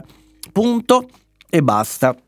Ok? Infatti trovare un equilibrio fra tutela della concorrenza e necessario supporto pubblico è uno dei nodi più intricati da sciogliere. Per i paesi occidentali, beh, scegliete voi, scegliete voi. La Cina intanto non si ferma, la Cina intanto va avanti e se volete far fronte non soltanto diciamo al futuro in generale ma anche al problema contingente della mancanza di microprocessori che potrebbe ripresentarsi in futuro, vedete un po' voi che cosa um, volete fare, fate un po' voi per me va bene tutto quanto. Ehm, e infine, per chiudere la pagina economica, parliamo ancora un attimo velocemente della minimum tax, perché ho scoperto che a dispetto di quello che vi ho detto ieri, e cioè che la digital tax sarebbe stata messa in pausa ehm, perché una volta arrivata la eh, la, la, minimum tax, la digital tax perdeva di efficacia, in realtà non è vero. In realtà non è vero. L'Europa si sta battendo per la doppia tassazione e mica cazzi, eh. All'Europa non basta che l'Irlanda sia obbligata a portare la tassazione minima al 15% per Facebook, Google e via dicendo, no? Vuole contestualmente comunque applicare anche la digital tax. Ok? Ecco qui, um, l'Europa sta puntando a una doppia tassazione, ma questa cosa ha parecchio infastidito gli Stati Uniti che non la vogliono giustamente. Giustamente. Da questo punto di vista, nonostante lo stesso commissario Paolo Gentiloni abbia insistito sulla doppia imposizione, dobbiamo certamente aspettarci una battaglia politica. Ok? Non dobbiamo mai dimenticare che il rischio, soprattutto con una doppia imposizione, è far scappare molte aziende dall'Europa, che è quello che vi meritereste e lo dico agli europei, intesi come le istituzioni europee, non voi chiaramente. Ehm, questo è un ladrocinio ed è un furto da farabutti fatto e finito. Questo è un furto, ve ne parlerò anche tra un attimo di un altro furto che sta avvenendo in Francia in questo momento, ma questo è un furto, possiamo tranquillamente dircelo. In più pare che la fronda irlandese, e sono nove i paesi che si stanno opponendo a questa porcata della tassazione minima, a questa schifezza colossale mondiale, non avranno comunque la forza per opporsi realmente. Ok, i problemi principali sono previsti dal congresso americano perché i repubblicani non è che siano così felici di questa porcheria, ok?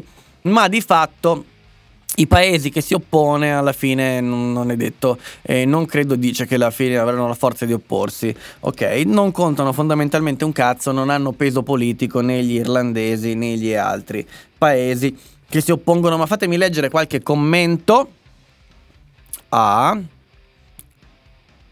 Uh, doppio caffè, bene, anti-amigdala, uh, decerebrati, certo, minus abens, giustizialismo e suicidio dell'Occidente. Mm, ok, richiudono tutto per i cacattori e sandalati che non rispettano le regole. Ottimo, meno di un quarto di puntata, intendi un terzo oppure un quinto. Uh, oggi maratona, stampa, sì. E sì, inflazione quindi Bitcoin to the moon, ehm, lo vedremo, non è detto. Eh, guarda che la matematica non è opinione, un terzo è più di un quarto, che a sua volta è più di un quinto. Um, un mio conoscente continua a parlare di Bitcoin e di Tesla, ma c'è davvero un collegamento? Mm, sì, Tesla ha comprato un miliardo e mezzo di Bitcoin a inizio anno eh, e poi ne ha venduti una parte. Um, I caccatori sandalati irrispettosi sono i peggiori, giusto? Giusto.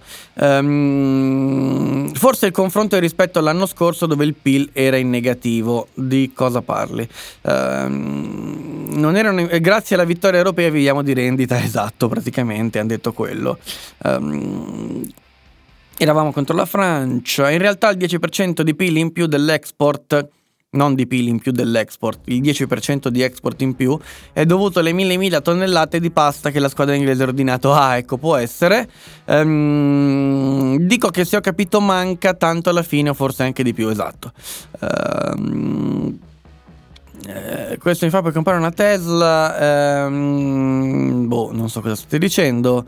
Ehm, bello il cielo sopra Angela. Eh, mi hanno detto che è un casino per questa cosa dei chip. Sì. Ehm, basta che non cresca troppo, se no poi la multano per posizione dominante. È esattamente questo il punto. Es- esatto. Um, Andrea, l'esempio che hai fatto tra pistola e pugna è esattamente la legge italiana. Esatto. Um, poveri bimbi sardi schiavi in Cina. L'Europa con le sue regolette celestiali mi sembra una che vuole fare la verginella sul set di un po- film porno. No, no, è molto peggio. Andrea, quando il merchandising nel Pantoprazzolo trovi un white label che fa tutto e tu ci metti le grafiche. Vedremo. Gli Stati Uniti meritano la doppia tassazione visto che Biden vuole convincere l'Europa a istituire la digital tax. No, Biden non vuole istituire nessuna digital tax, anzi non la vuole per niente. Casomai vorrebbe, ha proposto, la minimum tax, perché la digital tax colpisce gli Stati Uniti, la minimum tax invece impedisce alle aziende americane di andare laddove trovano più conveniente l'imposizione fiscale. Ok? Eh, a proposito, quando intervisti qualcuno di attendibile su Bitcoin e cripto e a trovarlo è molto difficile. Ci stavo pensando prima al merchandising. Bene, beh, ehm, riusciamo prima ad arrivare, cioè torniamo ad essere 200 abbonati, poi magari 300, 400, poi pensiamo al merchandising, ok?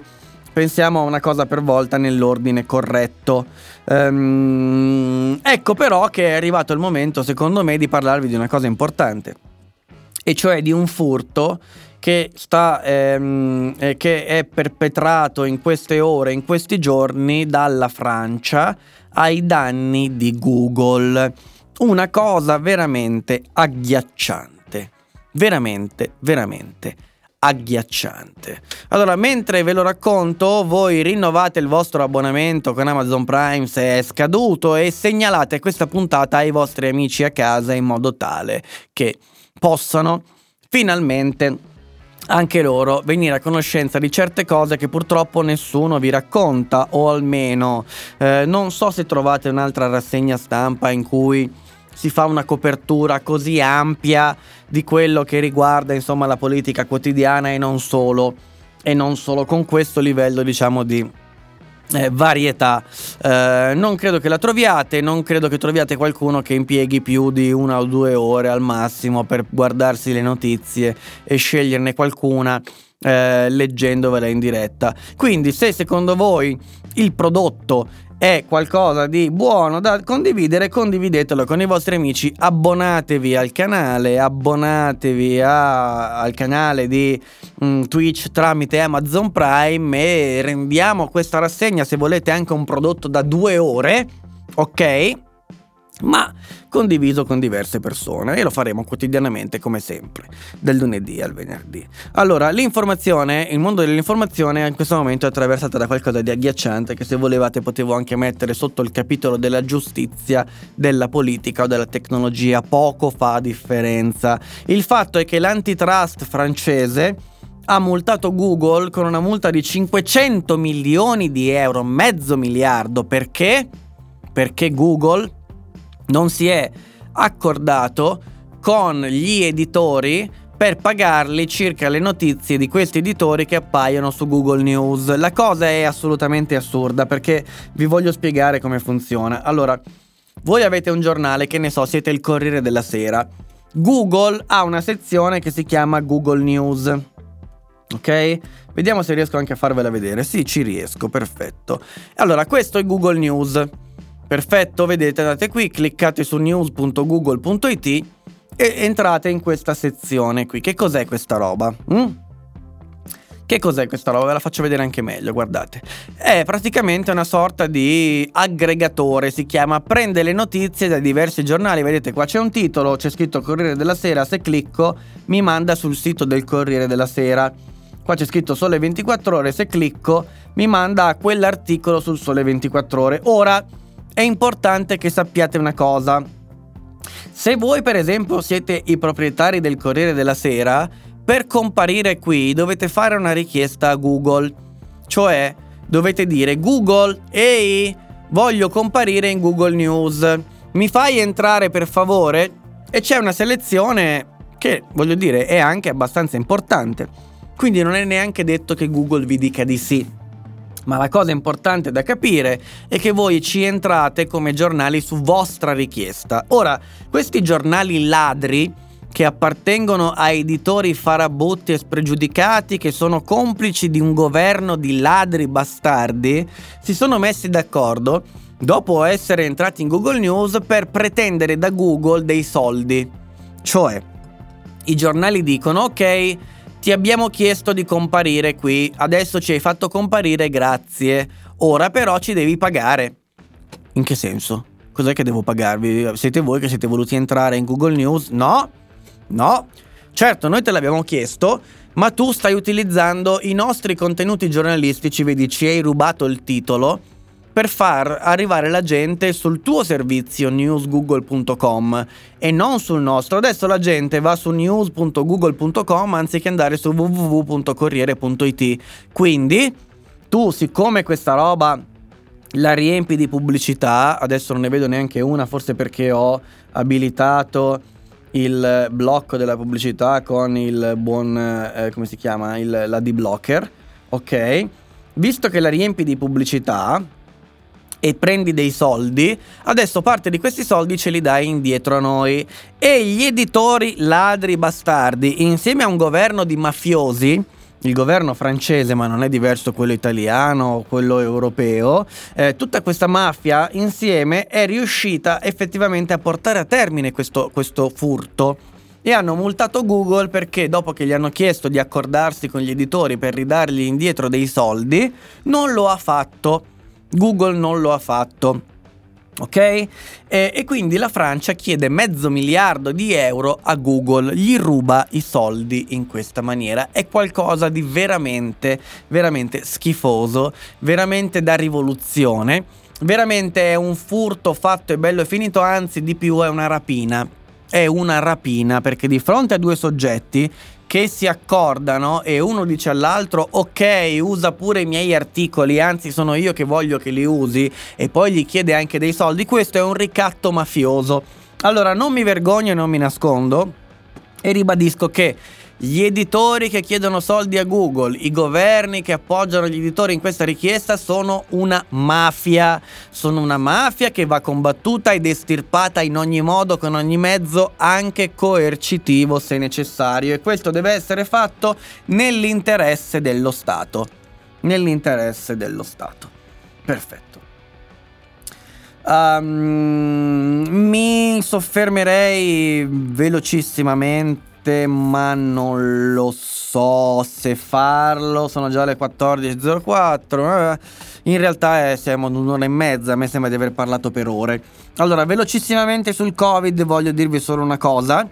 Per rispondere anche un po' delle eh, perplessità che ieri ho letto nei vostri commenti. Quindi cercherò di dare risalto a questa notizia per dirvi che pare che il vaccino Moderna possa essere efficace anche con un quarto della dose, cioè con 25 microgrammi, quando in realtà ne vengono somministrati 100. Allora i test che sono stati fatti prevedevano di eh, somministrare dosi da 25, da 100 e da 250 microgrammi. Hanno visto che 250 erano troppi ehm, e che 100 era il compromesso migliore. Anche se i giornali adesso non scrivono che ridurre la dose di vaccino aumenta gli anticorpi, fanno titoli da eh, illetterati, perché voi leggerete, per esempio sul Corriere, questo titolo, ridurre di molto la dose di Moderna aumenta gli anticorpi e voi capite che se ne date di meno funziona di più. Ma in realtà non è vero, da 25 a 100 c'è una bella differenza, è un quarto, è quello che abbiamo detto. Allora, però il problema è che non è così. Allora, quello che in realtà scoprite leggendolo l'articolo non è che 25 microgrammi fanno eh, sviluppare più anticorpi che 100. Non è questa la notizia. La notizia è che anche 25 sono o sarebbero sufficienti per sviluppare comunque un numero sufficiente di anticorpi e mantenerlo anche nel tempo tali da immunizzare la persona. Ok? Bene. Ora, è normale che ci siano queste eh, incertezze e queste scoperte, certo, perché le cose le abbiamo fatte in corsa e di corsa siamo tranquilli e sicuri mh, mm, dal punto di vista della sicurezza, abbiamo più dubbi sull'efficacia che sulla sicurezza e infatti come fin dall'inizio diciamo sappiamo che possono incorrersi in delle nuove scoperte. Ora, comunque, in realtà nessuno vuole eh, somministrare 25 microgrammi anziché 100 perché questo discorso viene fatto nel momento in cui si pensa ai paesi in via di sviluppo e ai paesi che non stanno accedendo ai vaccini. E allora si dice anziché somministrare agli africani 100 microgrammi, somministriamogliene 25, comunque funziona, comunque sviluppano sufficienti anticorpi nel tempo, meglio somministrare a più persone un quarto della dose piuttosto che aspettare di avere la dose completa somministrandola infine a meno persone. È questo il discorso, giornalisticamente reso una merda incomprensibile da chi lo riporta sui giornali. Ok? Quindi attenzione perché chi fa i titoli molto spesso è più criminale di quei governi che in combutta con i giornali vorrebbero rapinare Google dei soldi che giustamente guadagna con la sua attività. Um, sto valutando se proseguire perché in realtà eh, vedo che giustamente anche voi state un po' mollando il colpo.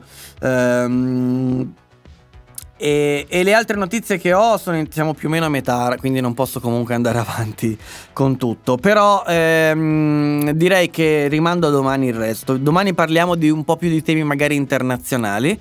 Ok, parliamo del manifesto dei sovranisti europei.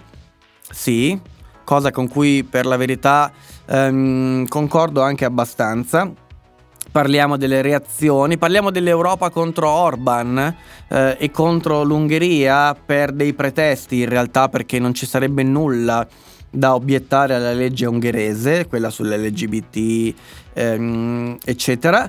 Eh, parliamo della sinistra americana che si accorge che censurare Trump, ba- mazzuolarlo e metterlo alla porta lo ha fatto soltanto incazzare, lo ha reso più arrabbiato, lo ha reso più fascista e se ne stupiscono che adesso i suoi sostenitori, anziché condannare i- le violenze del 6 gennaio, le giustificano Beh, grazie al cazzo che le giustificano. Hanno visto mettersi il bavaglio tutti quanti dopo quello che è successo e quindi giustamente adesso le persone pensano dovevamo sfasciarvelo. Il Campidoglio e radervelo a suolo. Ovviamente è normale che sia così. Parliamo domani del Texas e del fatto che alcuni deputati del, della sinistra texana sono scappati dal paese per non essere rintracciabili e non garantire così il numero legale per far passare le leggi che il governo repubblicano texano vorrebbe eh, far passare e parliamo mm, dei rapporti complessi tra gli Stati Uniti e la Cina. Domani diamo un po' meno peso alle notizie nazionali, visto che oggi c'era tanto da dire sul Green Pass, eccetera, e parliamo un po' più di queste cose Ok? Perché potrei anche andare avanti e, e, e, e va bene, però io insomma mh, mm, penso anche che se le persone giustamente tornano a fare le loro attività e quindi passate le 14 i numeri delle persone che sono in live diminuiscono, che senso ha andare avanti e parlare fondamentalmente, non dico da solo perché per carità c'è gente, però insomma facciamo puntate ad orari diversi. Se poi se poi scopriamo che vi piace avere puntate più lunghe, ma secondo me questo lo scopriremo a settembre, ottobre, quando sarete tornati tutti in ufficio, quando sarete tornati tutti a scuola, per chi è a scuola, insomma, la vita normale e meno estiva, con meno caldo magari, allora lì decideremo magari di fare dalle 12.30 alle 14.30 o anche alle 15, non lo so.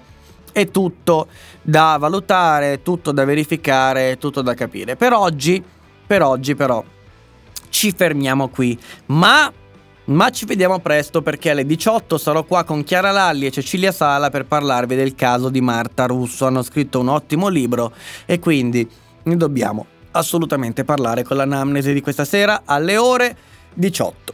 Come sempre, grazie a tutti per avermi seguito e per avermi ascoltato. Fracazzi dice che i caccatori lavorano, se eri di sinistra ti avrebbero seguito i fancazzisti col reddito di cittadinanza, potresti stare online tutto il giorno e infatti di esempi ce ne sono, ce ne sono, va bene?